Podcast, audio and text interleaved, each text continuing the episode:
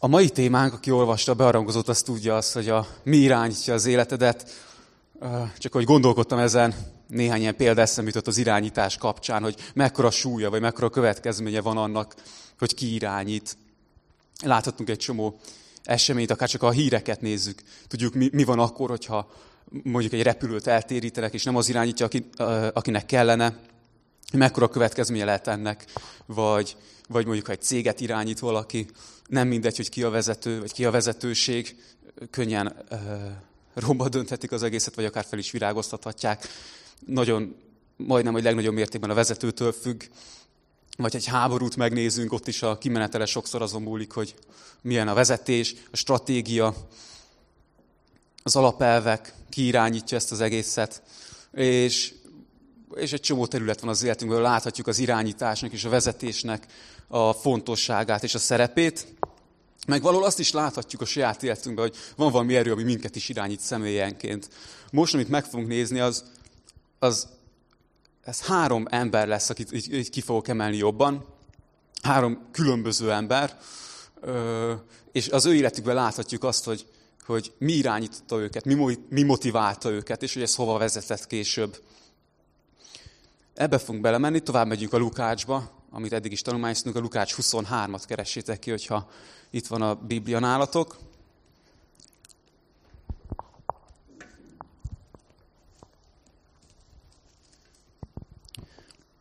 Lukács 23-nak fogom felolvasni most az első öt versét. Ezután elindult az egész testület, és elvitték őt Pilátushoz. Ott így kezdték vádolni. Megállapítottuk, hogy félrevezeti népünket, ellenzi, hogy adót fizessünk a császárnak, és azt állítja magáról, hogy ő a felkent király. Pilátus megkérdezte tőle, te vagy a zsidók királya? Ő pedig ezt felelte, te mondod. Pilátus erre így szólt a főpapokhoz és a sokassághoz. Semmi bűnt nem találok ebben az emberben. De azok erősen állították, fellázítja a népet tanításával egész Júdeában, Galileától kezdve egészen idáig. Csak egy kicsit, hogy hol is tartunk, ugye úgy, úgy kezdtük, hogy ezután elindult az egész sokaság. Ö, azt tudjuk már, hogy ugye Jézus már megvolt az az esemény, amikor elárulták a Gecsemáné kertben, azelőtt egy éjszakát virasztott egy elég kiadós imádságban, ha ezt lehet így mondani.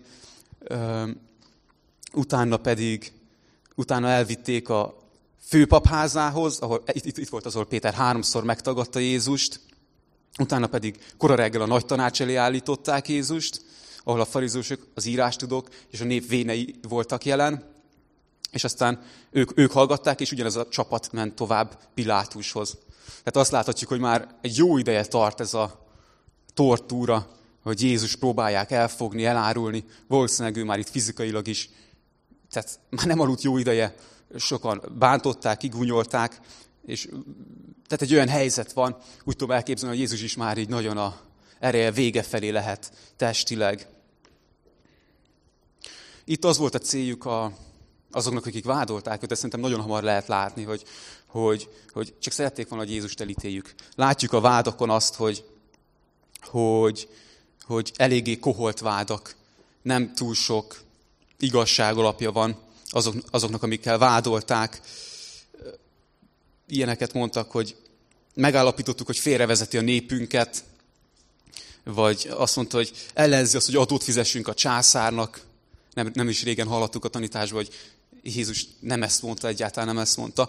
Azt látom, ahogy, ahogy az ő istenkáromlásukat nem tudták Pilátus elé vinni, mert őt valószínűleg ez nem hatotta volna meg, vagy nem, érde, nem értette volna, nem érdekelte volna.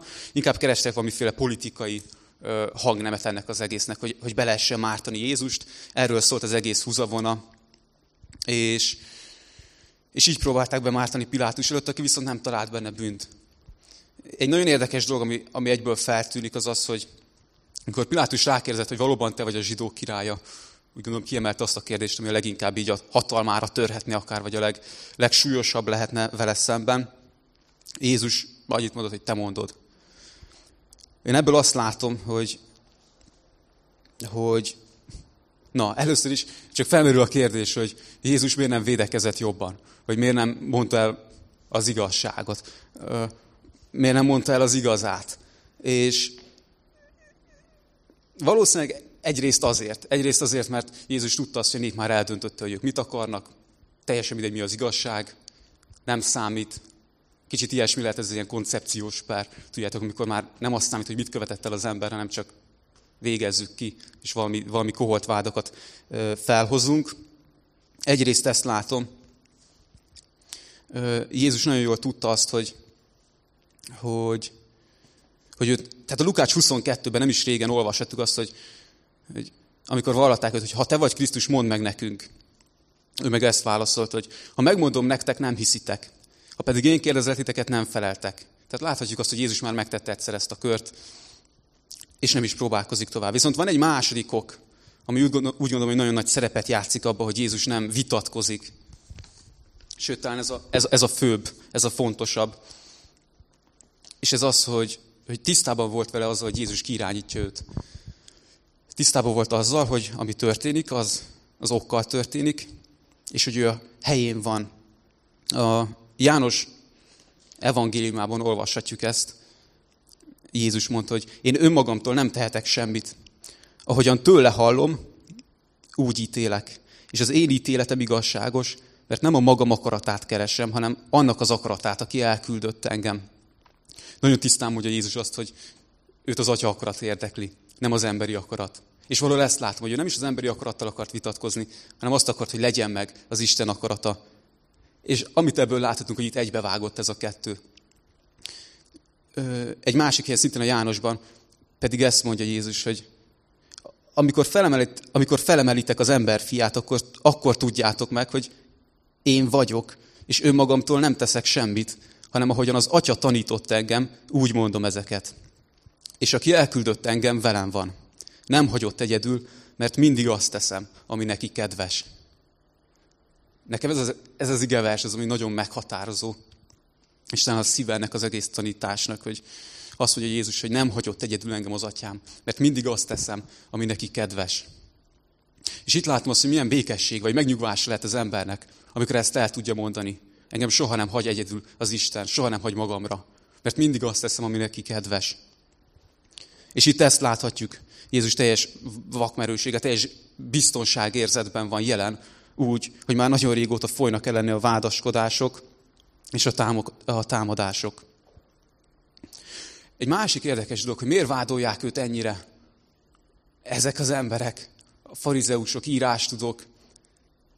Nyilván, akik olvassuk a Bibliát, Jézus nagyon sokszor negatív példának állítja be őket, de hogy valószínűleg ezek az emberek nem voltak mind rossz emberek, sőt, inkább ezek lettek azok az emberek, akik az erkölcsi tanítói voltak a népnek, akik vezették őt, akik műveltek voltak. Jézus pedig jó dolgokat hirdetett, és ők mégis megbotránkoztak ezen, zavarta őket, méghozzá olyannyira, hogy azt szerették hogy inkább halljon meg Jézus. És valahol itt láttam azt, hogy lehetünk bármilyen jó emberek, vagy bármilyen művelt emberek, bármilyen okos emberek, tapasztalt emberek, de ha bármi az Isten elé kerül, az szépen lassan odáig vezet el, hogy, hogy azt akarjuk, inkább hagyjon békén minket az Isten, inkább ne is legyen. És kizárjuk az életünkből. Ez lehet egy hosszabb folyamat, vagy egy lassabb folyamat, de mindig ezt látjuk, hogy ahogy az embernek nem az első helyen van az Isten, bármi jó dolog akár, tehát hogy abszolút jó dolgok bekerülhetnek Isten elé az életünkben. Ezen érdemes elgondolkozni, és felkészülésben sokszor gondolkozni, hogy mi az, ami nekem az Isten elé kerül az életemben.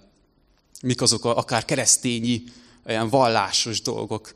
Akár még lehet, hogy a tanítás is lehet ez. Vagy a dicsőítés.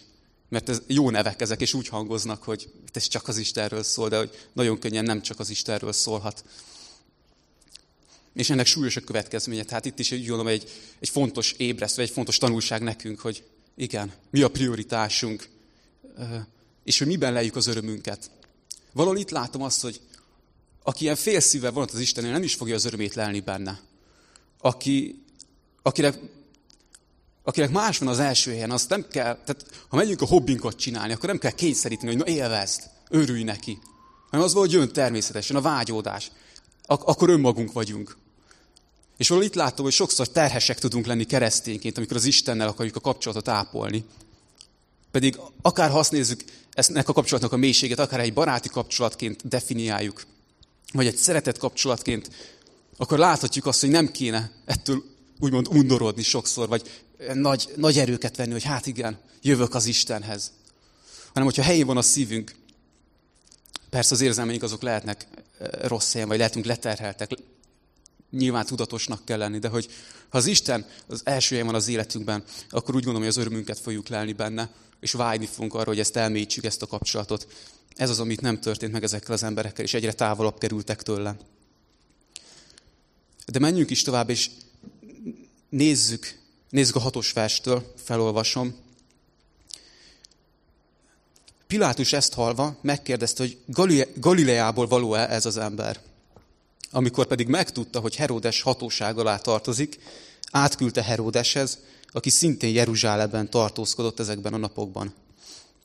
Amikor Heródes meglátta Jézust, nagyon megörült, mert már jó ideje szerette volna látni, mivel hallott róla, és azt remélte, hogy valami csodát tesz majd az ő szeme láttára. Hosszasan kérdezgette őt, de Jézus semmit sem válaszolt neki. Ott álltak a főpapok és az írástudók is, akik hevesen vádolták. Heródes pedig katonai kíséretével együtt megvetően bánt vele, kigúnyolta és fényes ruhába öltöztetve visszaküldte Pilátushoz. Ezen, ezen a napon Heródes és Pilátus barátságot kötöttek egymással. Előtte ugyanis haragban voltak.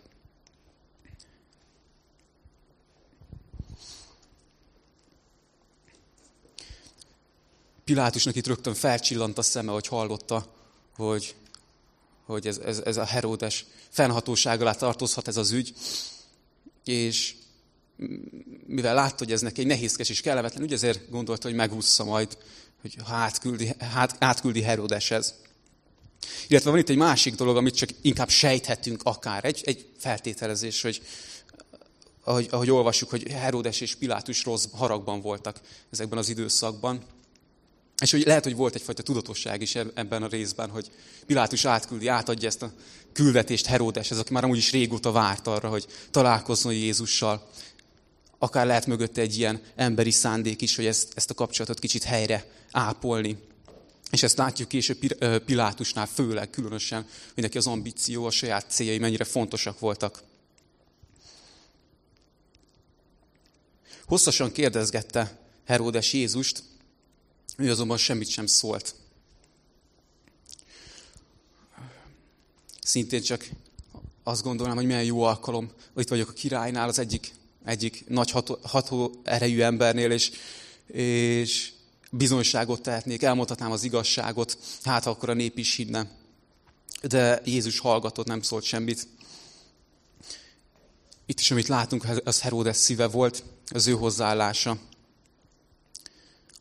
Eljött a nagy nap, hogy végre kiderüljön, hogy Isten tényleg az a csodatevő Istene, vagy Jézus az a csodatevő Istene, akiről hallott, akiről beszéltek, és várva várt ezt az alkalmat, mégse kapott semmit. Itt szintén azt látjuk az elvárással kapcsolatban, hogy az az ember, aki elvárással közeledik az Istenhez, az, az nem fogja megtalálni őt, és ez nem kap semmit. Bár Jézus azt mondja, hogy jöjjetek én hozzám mind, azt mondja, aki hozzám jön, azt nem küldöm el. Mégis itt azt látjuk, hogy Herodes itt volt, sőt, örült neki, hogy jön hozzá Jézus, és mégse kapott semmit. És ez egy nagyon fontos dolog, amiben szerintem nagyon könnyen beleeshetünk, hogy hogyan közeledünk az Istenhez. Milyen szívvel közeledünk az Istenhez. Hányszor lehet hallani ezt? Sokszor ateistáktól, vagy, vagy nagyon kereszténység ellenes emberektől, hogy én kipróbáltam a kereszténységet, én adtam neki egy esélyt, én kerestem az Istent, én kértem őt, imádkoztam is hozzá, és nem jött be, vagy nem működik. Sőt, kiábrándultam az egészből. És nagyon sokszor úgy gondolom, hogy ennek az az oka, hogy ide jutnak emberek, az az, hogy úgy olyan szíve jöttek az Istenhez, amire ő nem válaszol semmit, ahogy Heródessel is tette. Ha jobban megvizsgáljuk, itt inkább, inkább valami ilyesmi a hozzáállásunk, hogy Uram, hogyha ezt és ezt megteszed az életemben, vagy ez, ezt és ez megtörténik, akkor hiszek benned. Ha nem, akkor viszont hagyjuk ezt az egész dolgot, akkor felejtsük el, akkor nem kérek belőle. És valahol érezzük azt, hogy ilyen lenne a hit, Vagy ez az a hit, amit mi képviselünk.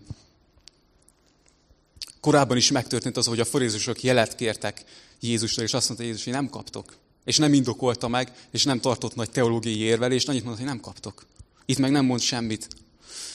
És valahol azt látom, hogy Istennek nagyon erős az üzenete arra, hogy vegyük komolyan, hogy hogyan közeledünk. Hogy vizsgáljuk meg magunkat, hogy hasznot akarok húzni az Istenből, a saját érdekem az, ami fontosabb, vagy az Isten. Vagy úgy jövök hozzá alázattal, ahogy, ahogy ő megérdemli, ahogy hozzá lehet jönni. Isten valóban segítséget tud nyújtani, és nyújt is, hogyha olyan szívvel jövünk hozzá, és megalázzuk előtte magunkat. Nagyon érdekes az, hogy Isten valójában tényleg ezt szeretne, fel szeretne szabadítani bennünket, mind a hitetlenségből, mind a, a, a örömtelenségből. Szeretne valódi örömöt adni az életünkbe. Szeretné, hogy élvezzük az életet, és hogy ez egy jó élet legyen, amit élünk, és mégis sokszor úgy, úgy utasítjuk el, hogy, hogy hát ha ezt és ezt nem teszed, akkor nekem nem kell. Pedig Isten vár arra, hogy megajándékozzon bennünket az ő ajándékával. Láthatjuk itt is az egy Péterben, azt, azt mondja intésnek Péter, hogy Isten a gőgöseknek ellenáll, az alázatosoknak pedig kegyelmet ad. És valahogy itt is azt látom, hogy ez mennyire fontos egy hozzáállás, mennyire fontos, amikor, amikor a szívünket vizsgáljuk, hogy az Istent megtaláljuk-e, vagy nem.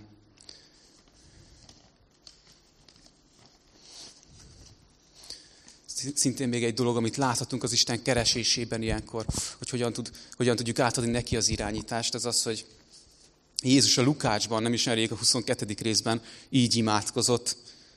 Atyám, ha akarod, vedd el tőlem ezt a poharat, mindazáltal ne az én akaratom legyen meg, hanem a tiéd.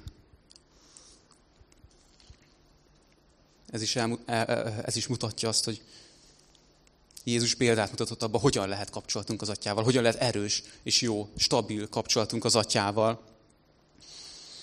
Vagy a mi atyánk, az ima, amit tanított az Isten nekünk, Jézus, azt mondja, így imádkozatok, legyen meg a te akaratod.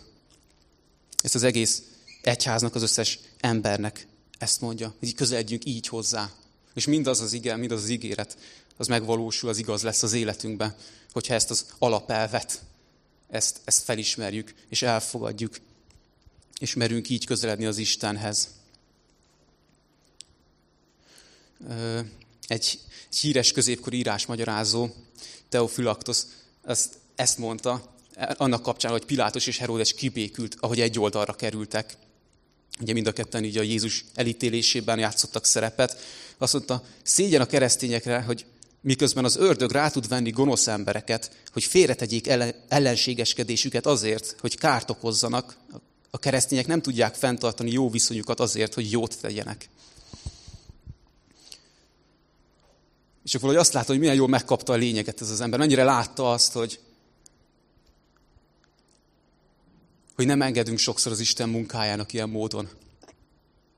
És nagyon könnyen ez a, a gőgösködésből lehet, ahogy, ahogy Péternél is olvastuk, hogy azt mondta, hogy Isten a gőgösöknek ellenáll. Nagyon sokszor a, szerintem megtörténik az, hogy megnézzük egy másik ember életét, egy keresztény életét, aki teljesen más kultúrából, akár teljesen más hit felfogásból származik, de az Istent szereti.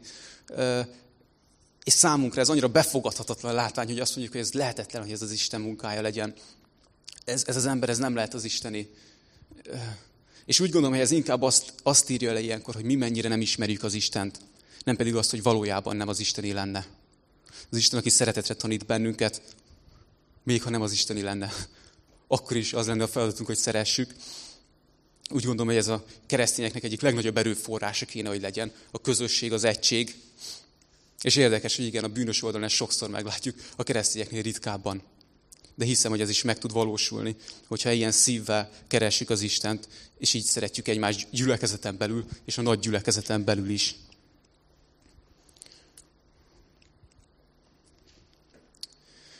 Kigúnyolták Jézust, visszaküldték, felöltöztették fényes ruhába. Heródes nem kapta meg, amit várt Jézustól, sőt, semmit nem kapott. Jogos következtetés, hogy akkor minek hinni? Akkor minek higgyek? Egy, egy, egy fontos dolog az, hogy azért hinni, mert Isten hitáltal lehet megismerni. És aki jelekre vár, vagy arra vár, hogy valami bebizonyítsa az Isten létezését, ha bár az Istennek van kegyelme és van szabadsága arra, hogy az embert megfogja, megrázza, és megmutassa magát neki. Mégis azt kaptuk, azt a vezetést, azt a tanítást kaptuk, hogy őt hit által lehet megismerni. És ez, mivel már Isten meghozta az első lépést, ez pont a tanúi lehetünk most, ahogy elindul a Golgotán. Úgy most arra vár, hogy mi hozzuk meg ezt a lépést. Viszont a hitnél is úgy gondolom, hogy fontos kiemelni azt, hogy van különbség hit és hit között. Hihetek a maga módján ugyanis. Nevezhetem hitnek azt, ahogyan én, én hiszek az Istenben, vagy bármiben. Értelmezhetem a Bibliát úgy, ahogy én akarom. A tapasztalataimat, vagy érzéseimet, ahogy én akarom. De jó kérdés, hogy mi irányít ilyenkor. És szerintem ez is olyan, rám egy csomószor ez hajlamos, vagy én, na, én nagyon hajlamos voltam erre, hogy, hogy ja, most jött egy érzés, most jött egy gondolat, most jött valami, és hogy hú, biztos az Isten valami, és próbáltam megmagyarázni, és élményeket keresni, és hogy akkor ez hogy is van, és hogy lehet ezt elérni, hogyan lehet, és, és próbáltam így haladni. És ez nagyon hamar, vagy még hamarabb zátonyra futhatott volna, de igen, a lényeg az, hogy egy idő után zátonyra futottam ezzel, mert az Istent nem lehet a magunk módján követni, csak hitáltal. Itt viszont fontos az, hogy mi a hit. Honnan van a hit? Az ige azt mondja, hogy először is a hitnek nagy értéke van.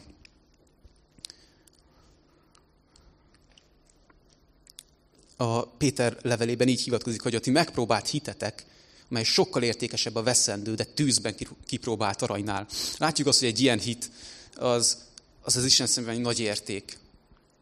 Viszont azt is tudhatjuk, hogy ez nem tőlünk van ez a hit, nem mi generáltuk magunkban, nem a mi fantáziánk szüleménye, vagy a mi akaratunk szüleménye ez a hit. Sokszor hallunk ilyet, hogy higgy magadba, vagy hogy a hit csodákra képes, a hit hittel sokat elérhet. Ez is egyfajta hit.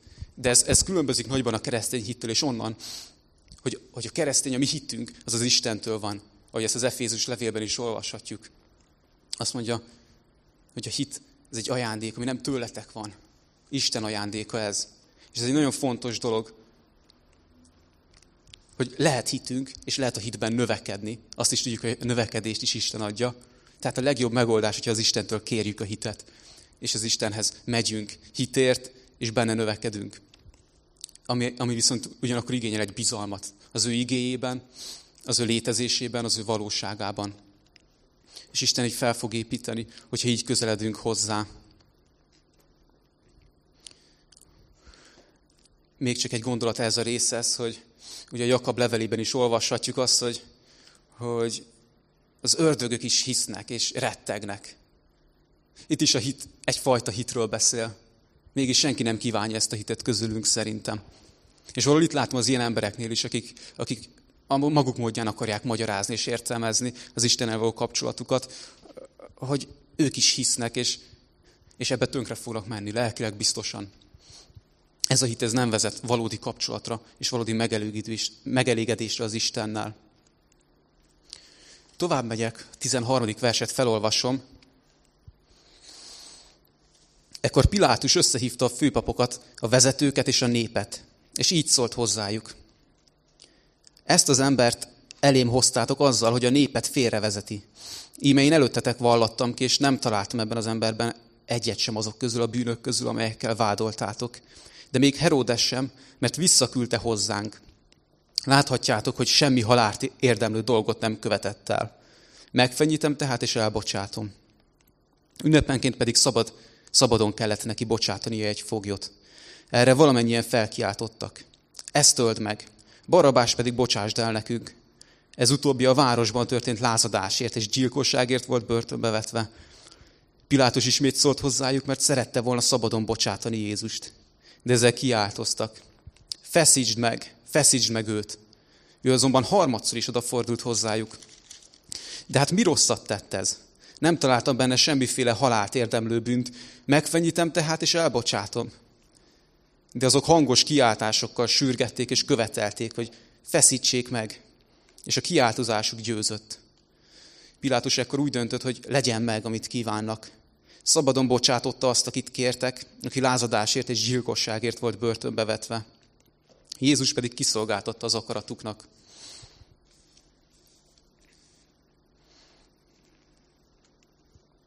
Pilátus itt már érzi, hogy tehetetlen. Nem számít az, hogy Jézus az bűnöse vagy nem. Találkozott a nép erős akaratával, és valamit tennie kellett. Ő szerette volna szabadon engedni, és érdekes, hogy még harmadjára is szólt a néphez, hogy de nem értitek, hogy nem találok benne bűnt. Szinte már kérlelte őket, hogy, hogy ne, kelljen, ne kelljen őt megölni.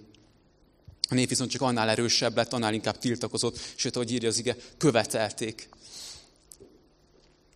Itt Pilátus már tudta, hogy nem ő irányít. Ez az egész helyzet kicsúszott az ő kezéből. Kiáltozásuk győzött a népnek. Gondolom mi is ezzel a kiáltozásunkkal, vagy ellenkezésünkkel könnyen elnyomhatjuk az igazságot. A nép nagyon elégedett lehetett, amikor azt mondták, hogy oké, okay, nyertünk, győzött az igazságunk, legyőztük Pilátust, legyőztük a rendszert, és az akaratunkat érvére tudtuk juttatni. Elengedtünk egy lázítót, egy gyilkost, egy ártatlan ember helyett. Úgy gondolom, hogy itt a nép nagyon jól bemutatja azt, hogy milyen az emberi szív. Eredendően. Tudjuk azt, hogy ők várták. Neki ez egy nagyon fontos dolog volt, hogy várták a messiást. Kicsit máshogy képzelték el. Majd ő vezet győzelemre bennünket, legyőzi a rómaiakat, felszabadít bennünket mindenféle uralom alól. És, és a probléma az itt volt, hogy, hogy inkább lázadni akartak az emberek ellen, mint hogy a bűn ellen lázadtak volna, és a bűnös természetük ellen. Ő maguk ellen senki nem akart fellázadni, senki nem akart hagyni ezzel az élettel. Inkább, inkább kövessünk el gyilkosságot, inkább legyen lázadás, csak, csak a bűneinket ne, csak az Isten akaratát ne. Úgy látom, hogy sokszor az Isten akarat az nagyon mélyen az ember természete ellen van. És ez sokszor kellemetlen nekünk, sokszor fájdalmas ezt felismerni, és sokszor, hogyha ellenkezünk, akkor süketek vagyunk az Isten hangjára ilyenkor. Nem értjük meg, és nem tudjuk így megismerni az Istent.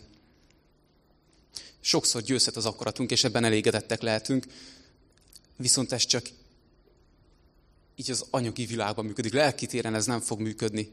Ha lelki téren az akaratunkat akarjuk érvére juttatni, az, az nem fog megelégedéshez vezetni, nem fog hitben való növekedéshez vezetni. Egy érdekes dolog, amit itt látok az, hogy a nép belenyugodott és örült annak, hogy győztünk. Valójában győztek-e? Valójában tényleg ők, ők, ők a győztesek ilyenkor? Hiszen azt a jelenetet láthatjuk, hogy Jézus elindul a Golgotán. Pont azért, hogy megszabadítsa a népét. Pont azért, hogy győzzön az Isten. És itt látok egy ilyen érdekes dolgot, hogy az Isten hogyan harcol, hogyan szabadítja meg a népét, akik belenyug örömittasan ott voltak, hogy győztünk, nyertünk, bűnben élhetünk, ez az, megcsináltuk. És a Jézus, Jézus pedig most megy azért, hogy, hogy ne győzzön a bűn, hogy esélyünk legyen meglátni őt, esélyünk legyen szabadságban élni. Hogy, hogy, hogy legyen esélyünk akár szabadnak lenni az akaratunktól, és, és, és megismerni az Isten akaratát, és azt szerint élni. Átélhetjük ennek a csodáját, ez az, ami megtart bennünket hitben, és a növekedésben. Jeremiás ezt mondta, hogy családabb a szív mindennél, javíthatatlan. És mennyire kijön ez, akár ha magunkra nézünk, csak az emberi természetre, hogy milyenek vagyunk. Eredendően nem az Istenhez futunk, nem, nem emeljük fel őt. Még amikor testben itt volt közöttünk, sem. Sokan mondják azt, hogy hát ha megjelenne Jézus, én hinnék neki. Ha itt lenne közöttem, hogy könnyű lenne. És azt látjuk, hogy, hogy ez sose volt könnyű. Se az Ószövetségben, se a proféták korában, sem amikor nagyon nagy látványos csodák történtek, sem amikor Jézus testben itt járt közöttünk. Nem hittek az embereknek, sőt. Nagyon kevesen követték és nagyon kevés ember volt, aki valóban meg akart térni, és felismerte azt a kegyelmet, amire szüksége van. Nagyon sokak ugyanis nem ismerik fel, hogy szükségük van a kegyelemre. És úgy gondolom, hogy főleg ma, így a 21. században itt még Európa nyugati feléhez közel nagyon hajlamosak vagyunk szerintem elfelejteni ezt, hogy szükségünk van a kegyelemre, hogy szükségünk van az Istenre.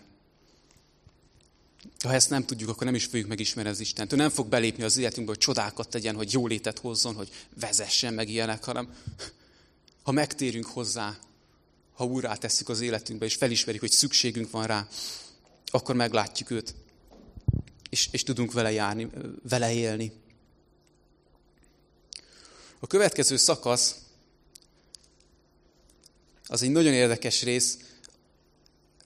El is mondom, hogy miért tetszik nekem különösen.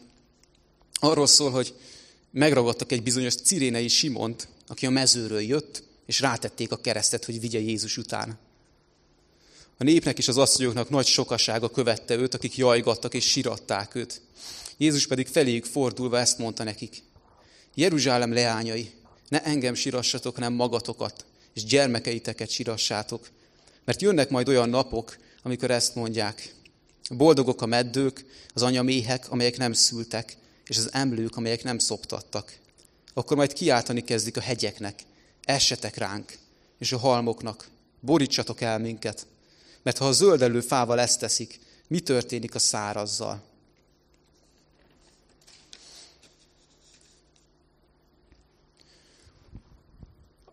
ami miatt nekem ez nagyon, nagyon átjön ez az üzenet, talán az egyik központi figura ez a Cirénei Simon, akiről nem sokat ír amúgy a Biblia.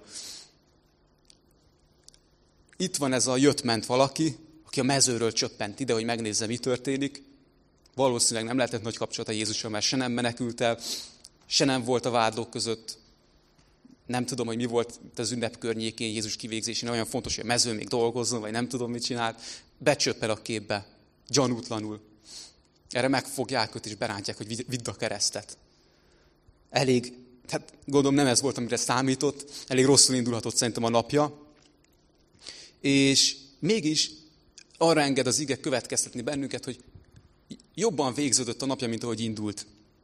Ugyanis volt, Márk eh, említi meg, hogy volt ennek az embernek két fia, akiket később a római levélben, a apostolok cseketében is említ az ige akik már a gyülekezet tagjai voltak, és azt láthatjuk, hogy egy változás történt ennek az embernek az életébe. Egy teljesen érdektelen ember, soha nem kereste az Istent, nem is érdekeltő, hogy mi folyik itt, de megragadták, és azt látjuk, hogy idő, idő múltával egy teljesen más ember lett.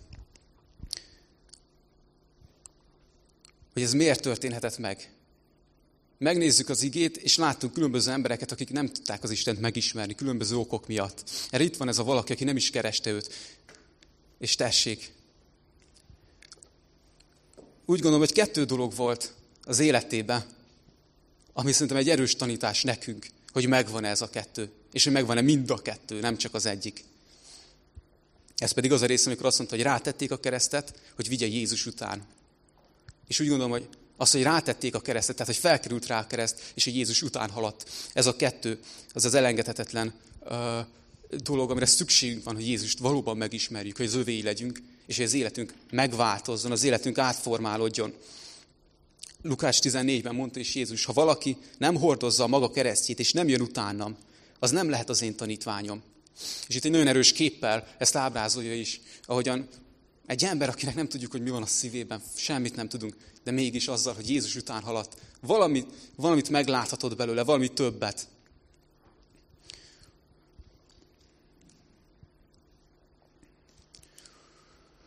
Ahogy mondtam, mindkettő szükséges hozzá. Van, aki a keresztet nem akarta. Láthatjuk a síróasszonyokat. Látták, hogy Jézus cipelje a keresztet, ahogy, ahogy szenved, és elkezdték sajnálni. Azt mondták, ez kegyetlenség, ez, ezt ne csináljuk. Vagy ott van a nép, akik meg követni nem akarták Jézust. Ők a keresztet akarták volna, de követni nem akarták Jézust. De azt látom, hogy a kettő összeér, ahogy, ahogy Jézus után akarunk haladni. Nem előtte, nem húzni akarjuk, gyere, tedd meg ezt, tedd meg azt, csináld így, létszi. Tehát, na ezt, ezt kicsit most kisarkítottam, de hogy szerintem ez az életben így néha megtörténik. Hanem beállunk mögé, és követni akarjuk őt, és felvesszük magunk keresztjét, akkor megismerhetjük őt, és élhetünk egy életet vele, amit ő irányít. Csak nagyon röviden még szeretnék e, e, egy, egy gondolatot főleg kiélezni, és az az, hogy a kereszt általában, egy általános értelmében nehézséget jelent, terhet jelent. Azt jelenti, hogy valami nagy súly nyomja a vállunkat, és hát igen, ez a keresztény élet ez ilyen, hogy megyünk Jézus után, de igazából gáz az egész, meg nehéz, meg minden. Viszont úgy gondolom, hogy nem teljesen ez az igazság. És a keresztét nyer egy másik értelmet is, ahogy az életek át, átformálnak alatta. Egy életet, amiben valóban öröm van. Egy életet, amiben erő van, amiben ott van az Isten vigasztalása, az ő vezetése, az ő bátorítása. Amikor nem arra figyelünk, hogy mi a súly, amit cipelünk, hanem bele tudunk kapaszkodni Jézusba. És a kereszt hordozás itt egy nagyon jó példája annak, hogy milyen az Istentől függő élet. És valahol ezt látom, hogy az emberek ezt nem akarták az egész történetben. Egy olyan életet, amit az Isten irányít teljesen. És erre ide jön ez az ember, és elkezdi megismerni az alapjait, miről szól az Istentől függni. És nem odáig jut el a kép, hogy milyen rossz követni Jézust, mert keresztet kell hordoznom, hanem odáig jut el, hogy milyen jó követni Jézust, mert függhetek tőle. És úgy gondolom, hogy amikor eljövünk a kereszt kérdéséhez, akkor kettő dolog merül fel. Az egyik az, vagyis kettő lehetőség van, amit válaszolunk. Az egyik az, hogy hú, de nehéz az élet, problémáim vannak, mit tegyek? Talán nincs is Isten, talán nem is segít rajtam, talán az egész hazugság, amiben eddig hittem. Ez nyilván nem a kereszthordozás. Viszont van egy másik verzió. Úgy gondolom ezt jelenti felvenni a keresztet, és az az, hogy azt mondani, hogy ha eddig szükségem volt az Istenre, és az ő kegyelmére, akkor most még inkább, akkor most még inkább jövök hozzád. Akkor most még inkább itt vagyok. Legyen meg a te akaratod. Vezess te engem úgy, ahogy te szeretnél. Legyél te az első helyen az életemben.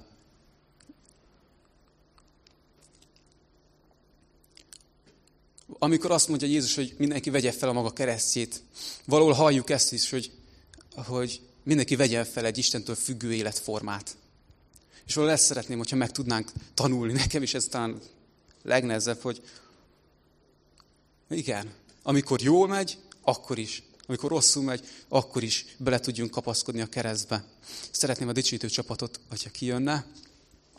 És amikor majd úrvacsorázni fogunk, akkor legyenek ezek a gondolatok a szívünkben, az elménkben, hogy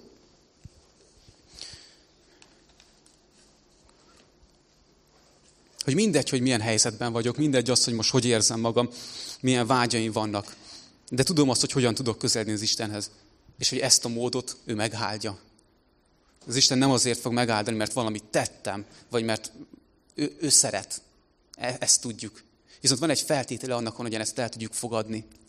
És, és hozzuk meg ezt a lépést, hogy olyan szívvel jöjjön, ahogy láttuk. A három ember, Pilátus, aki talán rajta mutatkozott meg a legjobban az Istennek, az, a Jézusnak a, az életének az ereje. Egy ember, akiről úgy hivatkozik a történelem és a Biblia is, hogy egy nagyon erős kezű vezető, egy akaratos, aki több felkerés is levert. És most itt állt tehetetlenül a nép ellen. Ekkor a lázadást keltett Jézusnak az élete, az, amit tett. Holott ő a szeretetet hirdette, a megtérést hirdette, az Isten kegyelmét hirdette. Viszont Pilátus aki amúgy ezt fel is ismerte, tehát látta, hogy egy büntelen emberről van szó, mégis fontosabb volt neki az, hogy hát, de én nekem csak felelősségem van, a népet csak vezetnem kell, csak ezért vagyok itt, és a saját prioritási, a saját uh, felelőssége, vagy feladatai azok Isten elé kerültek.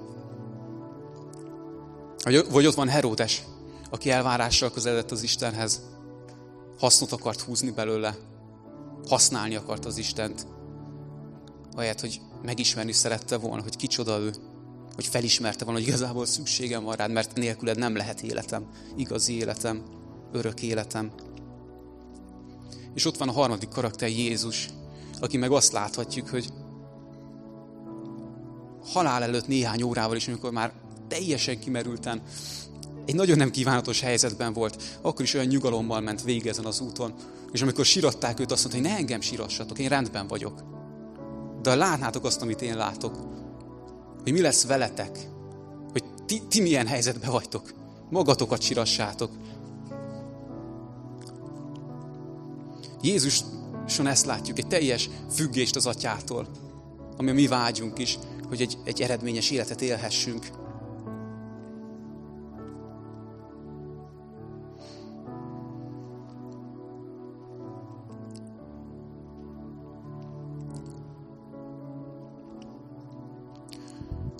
Jöjjünk így az úrvacsorára, vegyünk ilyen szívvel úrvacsorát, és emlékezünk arra, hogy kicsoda az Isten, hogy szükségünk van rá, hogy ő az Úr. És adjuk át, szánjuk oda újra az életünket, kérjük az ő vezetését, hitet, és ezt ne csak most tegyük meg, hanem tegyük meg nap, mint nap. Vegyük fel a keresztet, és haladjunk Jézus után. Legyen ez a kettő, amire odafigyelünk az életbe, és hiszem azt, hogy, hogy az Isten megtartó erejét tapasztalni fogjuk, és el tudunk kezdeni még inkább növekedni ebben, és felbátorodni. Imádkozom egyet, és utána az úrvacsorát veszük. Atyám, köszönöm neked azt, hogy, hogy gondod van a közösségünkre, és egyen-egyenként mindannyiunkra. Köszönöm azt, hogy jöhetünk hozzád bizalommal. Hogyha megalázzuk magunkat előtted, és segítségül hívjuk a nevedet, akkor te megbocsátod a bűneinket, és el is felejted azokat. Köszönöm, hogy így bármikor új lapot, tiszta lappal indíthatunk. Szeretném most is így jönni eléd, hogy kérlek, te erősíts meg minket ebben a hitben, te vezess bennünket, és legyen meg a te akaratod az életünkben, és a gyülekezetünk életében is, hogy, hogy, hogy tudj használni minket a te céljaidra, a te küldetésedben. És köszönöm neked azt, hogy te végigjártad ezt az utat, pedig nem kívántad, és tudtad, hogy nehéz lesz. Mégis fontosabb volt neked az Atya akarata. Kérlek, ezt erősíts meg bennünket, és így, így adunk hálát neked Jézus nevében. Amen.